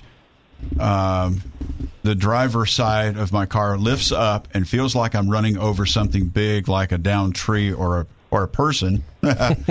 There's nothing behind or underneath my tire. There doesn't appear to be anything wrong with my wheels or tires.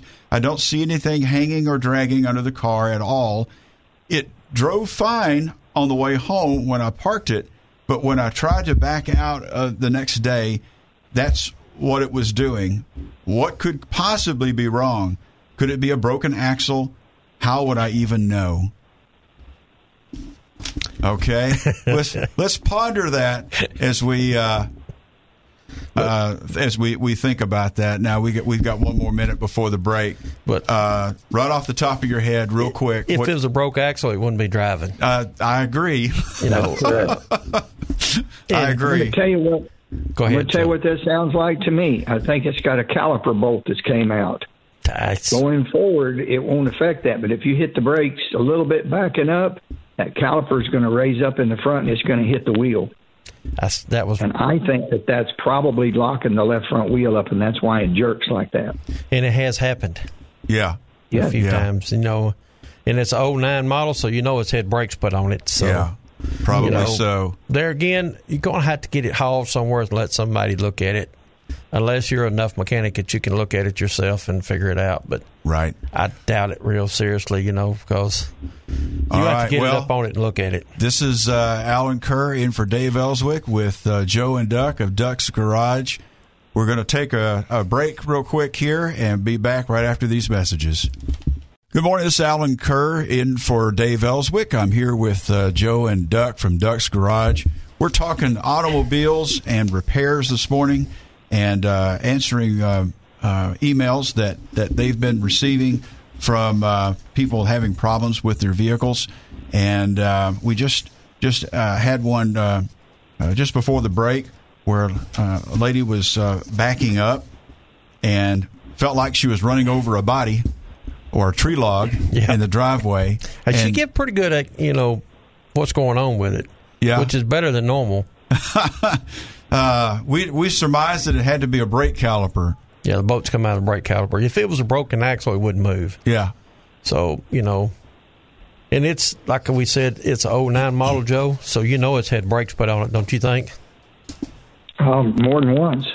yeah, more than once. Yeah, don't say how many miles it's got, but and you know it's going to have to be took somewhere with Allen and, uh, and me and Joe figured that and get it looked at. You know, it's going to have to go somewhere and get it looked at, and uh, so you know you, you're going to have to get it somewhere and let one of us look at it. Just go online, look up the bumper to bumper certified center. Uh, in the closest one to you, click onto it, and they'll tell you how to get there, and they'll take care of you want to, Joe. Oh, absolutely. Uh, you know, we use bumper to bumper. I do, Joe does, and all the other certified centers do because they have what we need every day. We don't have to wait two or three days to get it. You know, so that's why we use them without any trouble. You keep well, everything in stock. Yes. yeah. Well, also they offer a two-year, twenty-four thousand mile warranty on their parts and our labor, so they're actually backing us up because you got to qualify to become a certified service center and and if you don't qualify, you can't be part of the program. But if you're qualified, they actually warranty our labor to our customers as well as the parts. So it's it's a fantastic deal. And speaking of that, Joe, we had a lady uh, broke down on the interstate uh, Saturday night. She had had alternator put on her car up in uh, I think it was Kentucky, some somewhere up there uh, about a month ago, and she was going down to Houston to see her family. Went down her and her two kids I put them in a motel Saturday night, and uh, sun, uh, Monday checked it. Alternator was bad, but it didn't cost her nothing to get it repaired. Wow! And they even told her to save her receipt for a motel room, and they'd reimburse her because she spent two nights in a motel. That's a deal. So you know, and that was part of the two-year, twenty-four thousand mile warranty, which is pretty good because it didn't cost her nothing for me to repair it. They paid me, you know, and Joe guess is one of them that you got to drop the axle out, you got to drop the K frame down to put alternator on it. Oh my gosh! Yeah, one, one of them one of them hard ones to do. Yeah, yeah. it could have been one of the easy ones. it could have been an easy one. It's about a about a six hour job. Yeah, put alternator Labor intensive. Yeah, you know, and, and when Russell was talking to the you know to the well, to the people who take care of that for bumper to bumper, they said no problem, just fix it and we'll get you paid. So yeah, and I but we fixed it Monday and turned her loose and sent her on her way Monday afternoon, and she was tickled to death. And you know, so good deal. You know, it's just a good thing for them. So, Joe, we got another question here on a, on a, uh, a Jeep Wrangler 2011 mm-hmm. Jeep Wrangler steering wheel shifter and brake lock. Hello, I have a 2011 Jeep Wrangler Unlimited Sport and had been experienced problems when starting the car. Sometimes, whenever I start my car, the steering wheel and the brake lock up and are stuck. I also can't move the shifter from park to reverse or drive. The wheels and the brakes lock up and are stuck as well. The engine and the AC still runs are fine. I have no idea what's wrong because this problem just started occurring a week, couple weeks ago, and only sometimes happen. If anybody knows what's wrong, please let me know. Uh, gonna have to catch it doing it. Yeah, it could be a multitude of things, can't it, Joe? Yeah, it's it's got to be at yeah. the shop when it's broke. I've well, intermittents are tough to fix. You know, there there's some there's some data there that you could access with a scanner and look and see if everything is functioning like it is. But you're back to that old age old problem. If it's not broke when you check it, it's going to check good. Yes. Uh, I, I suspect it's it's a shift lock release issue.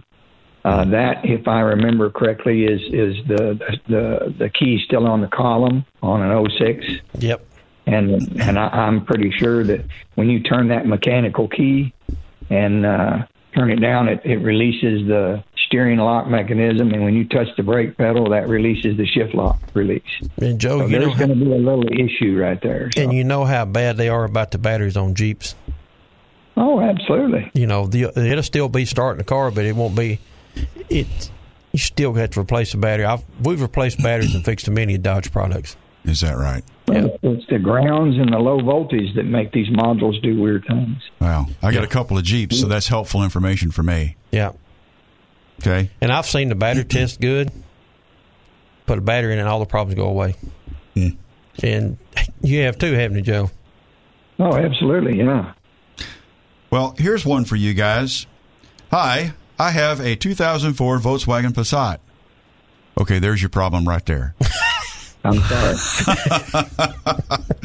There's your problem right there. Get rid of that car. Uh, with a 1.8 and and it's uh, not running right. Uh, it's overheated. And since I've replaced the thermostat and radiator as well as bypassing the heater core, and when I started it back back up, it didn't overheat, but it ran very rough, almost like it was misfiring. Uh, now it won't start at all. And I scanned it with my code reader, and it uh, says um, Mass airflow sensor. MAF high, right? Mass airflow sensor high input and cam sp- sensor over advanced. I've replaced the cam sensor already. Well, they got it hot. That's the telltale sign. They got it hot, and Yeah. once it gets hot, what happens? Start having water problems. Water in, it, you know, have water in the cylinders because he said it's running rough since then. So, Yeah, you know, he's most likely drinking water, ain't he, Joe? Well, you got cause and effect. It Yep. overheated. He put a bunch of parts on it, blew a heater core out, put a radiator on it. Uh, you fix the cause of the overheating. Now you deal with the effects of it, which is probably uh, got a blowed head gasket. Started it up, it run rough. It's got coolant getting in that cylinder, and then you shut it off, let it set. That coolant leaks in there, and it won't crank again because it's hydrostatically locked. It's Yep. got coolant on top of that piston. Yeah, and, and, So- and, you know, the only way you can do is tear it apart and look at it. wow. Ho- Yeah, hopefully, it didn't can- bust a head. I, I stick with my original comment. Throw it away. You're right. so, Joe, we got one here. It's a '97. It's this guy's name, Mike. '97 Honda Civics, uh, four cylinder, 1.6. I have a code, a P0301 cylinder, one misfire. History: Car has sat for several years, but was started and run quarterly. This this spring would turn over, but would not start. Changed out battery, fuel filter, spark plugs. Clean out of control valve. Checked air filter. After these steps, vehicle vehicle would maintain uh, 1,000 RPMs at idle. Still starts but runs rough. When engine gets to 2,500 RPMs, number one cylinder misfires. Change out uh, ignition coil, runs better, but misfire still occurs. Inspect new spark plugs, and all four cylinders show carbon fouled. But it's been setting for several years. So, what's your suggestion, Joe? Well, it ain't been maintained if it's been sitting for several years. Nope. That's number one.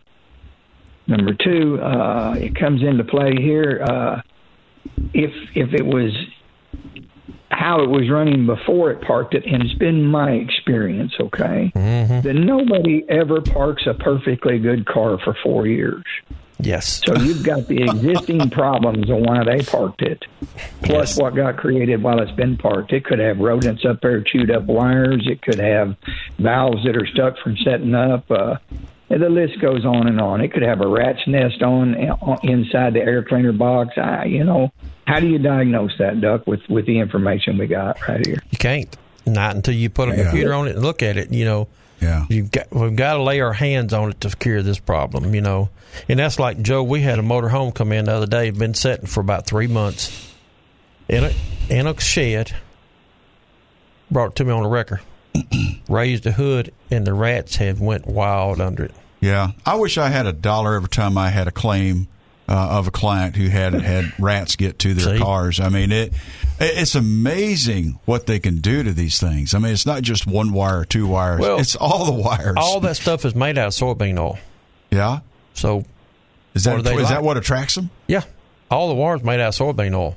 All your plastic components, most all of them made out of soybean oil, I'll be darned. and they love it. I mean, I mean, it was almost like somebody had, had coated the wires in peanut butter. Yeah. You know? well, basically, it's coated in soybeans. Yeah. and I've seen them eat. I- I've had them people park them two or three days and go out and they don't start, and you raise the hood and you know, Yeah. you see the little where the you know the mice and the squirrel squirrels is just as bad as mice. Yeah. You know, they'll eat it up too. How many times have you seen it, Joe? Oh yeah, tons and tons.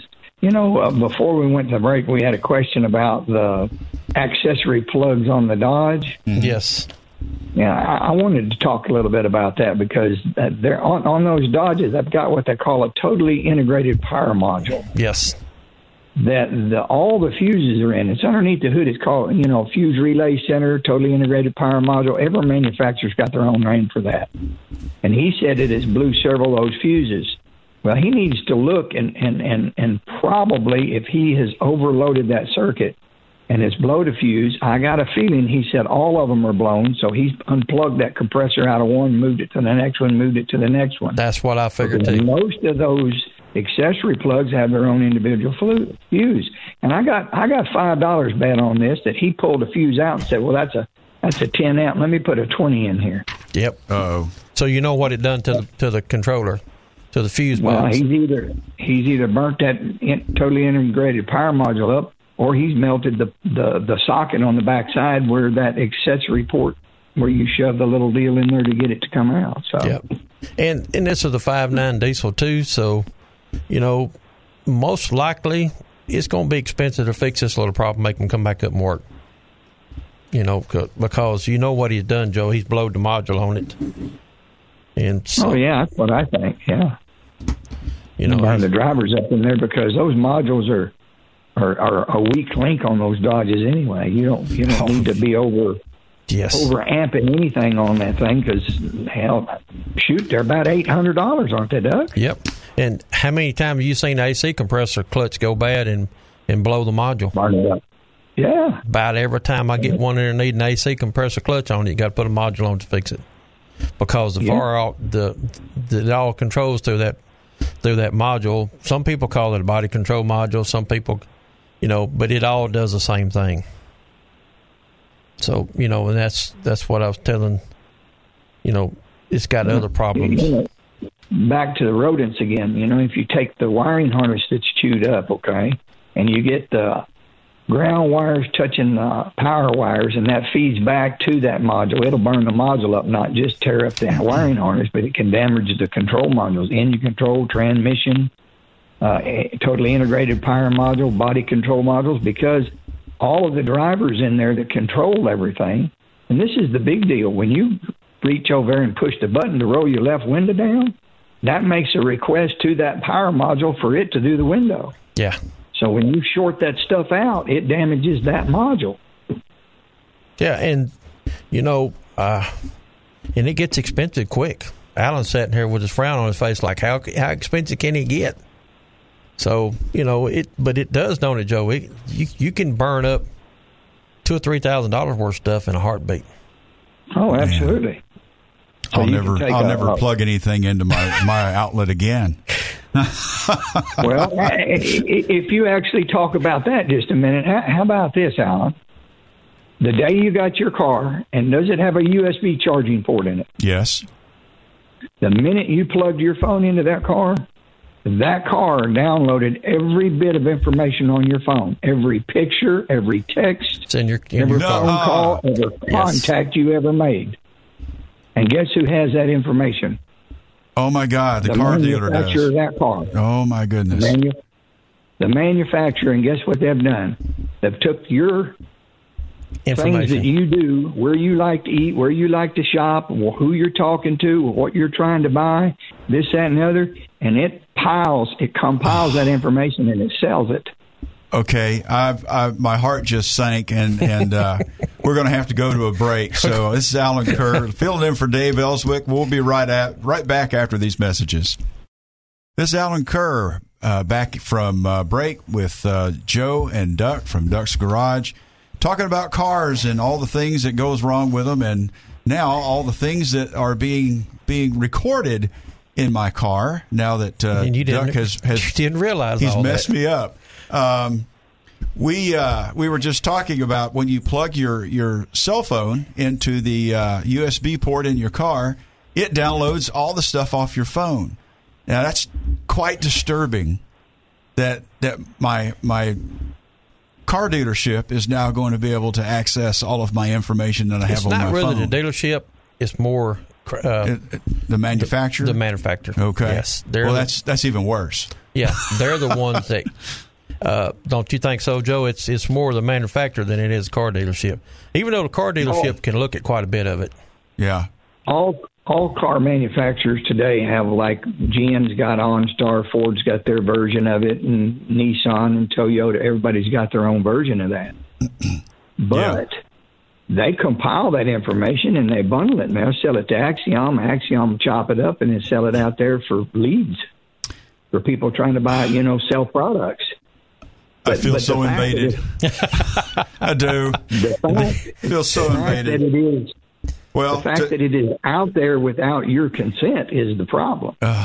Yes. yeah. You know? And and I was telling Joe, I was telling uh, Allen Joe that like the middle of 2020, they started putting the black box lights on airplanes.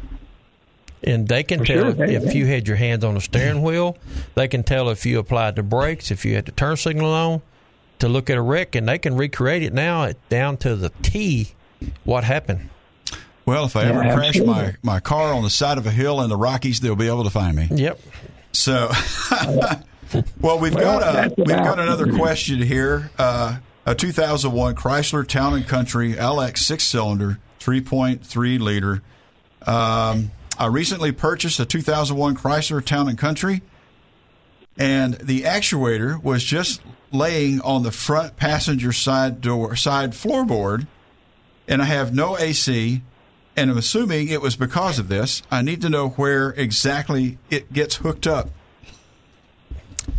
Uh, go ahead, Joe. Well, he's only got he's got uh, a recirculate door actuator. He's got a blend door actuator. He's got a mode door actuator. If Yes. it's a dual zone, he's got another blend door actuator. But my question is, why would you buy a car and and if you needed AC, buy one with the actuator laying in the floorboard? And number two, that's a Chrysler product. And that means most likely that one of the doors is broke in the heater case assembly. and that's why it's laying there because they went to put one in it and figured out that the door's broke. The reason it won't work, and that's what burnt the actuator up. Oh, No, buyer beware on this. If it was, if you if you have a somebody come in and say, "Well, I just bought this," they said my air don't work. All I need is it charged. Yep. That is the biggest red flag because if it was that easy to fix, why didn't they fix it for? they sold it to you and sell you the car for more money? Yeah, Yeah. just fix the saying. And if the air conditioner works, it makes it worth a whole lot more. yeah. And that's why that's probably a new actuator laying in the floor. And they crawled up in there and figured out that you got to pull the dash out of it. They hang that dash on a string and build a car around it. Is that what it is? Or, or the door is broke and the actuator ain't going to fix it. Yeah, and that's probably what they figured out, Joe, that the door was broke and the used car people because it's a 01 model decided, ah, we'll just sell it as is. We'll take our three or four hundred, five hundred dollar loss on it and and sell it just like it goes. And you know, because it's a pretty good job, isn't it, Joe? So fix- you're thinking you bought it from auction or something like that? Nah, he probably bought it from a small car lot somewhere. Oh, okay. You know, he, he could have bought it from auction, but it probably come from a small a small car lot somewhere. You know, But but that or his brother-in-law. Uh, I just it's figured even worse. Man, Al, Al's down on today, Joe. He, I'm telling you. he, he's wearing them out. So, uh, we got a uh, 07 Toyota Camry, Joe. It's a 2.4, and it, this is what it says: body and interior. Why does my radio head unit work, but there is no sound except when I open up the trunk? I recently bought a used 2007 Toyota Camry SB. It's got a JBL stereo system. The radio head unit and the display work, but there is no sound in the car. However, at the open and closing the trunk, the sound works, but the rear speaker sounds weak and tinted. After taking it in to electric to electronic repair shop, I replaced the amp in the junkyard amplifier, which works perfectly. Uh, minus the rear minus the speakers. rear speakers, and it does sound except for opening and closing the trunk. Fast forward a few days, and a sound has gone out again. However, it works when the trunk is fully open, and if the trunk is closed, the sound continues briefly, then stops. Okay, let me take a guess at this one. Go ahead. There's a short in the wire that goes to the trunk uh, speakers, and when he opens the trunk, it it connects to the the the circuit. Go ahead, Joe. Now tell him. Nah, you're on this one. Carry on. You don't know, but you're probably right, Allen. It's got a short somewhere, and when he opens the trunk and slams it, Yeah, it makes contact again. It could be a loose, a loose plug. yeah. uh, could be bad speakers. Speakers could be bad, and when you shake the car real hard, they'll Mm-hmm. make contact again. there again, he's going to have to come see somebody. Yeah, I think it's probably the connector that goes on to the Yeah. uh, to the speaker.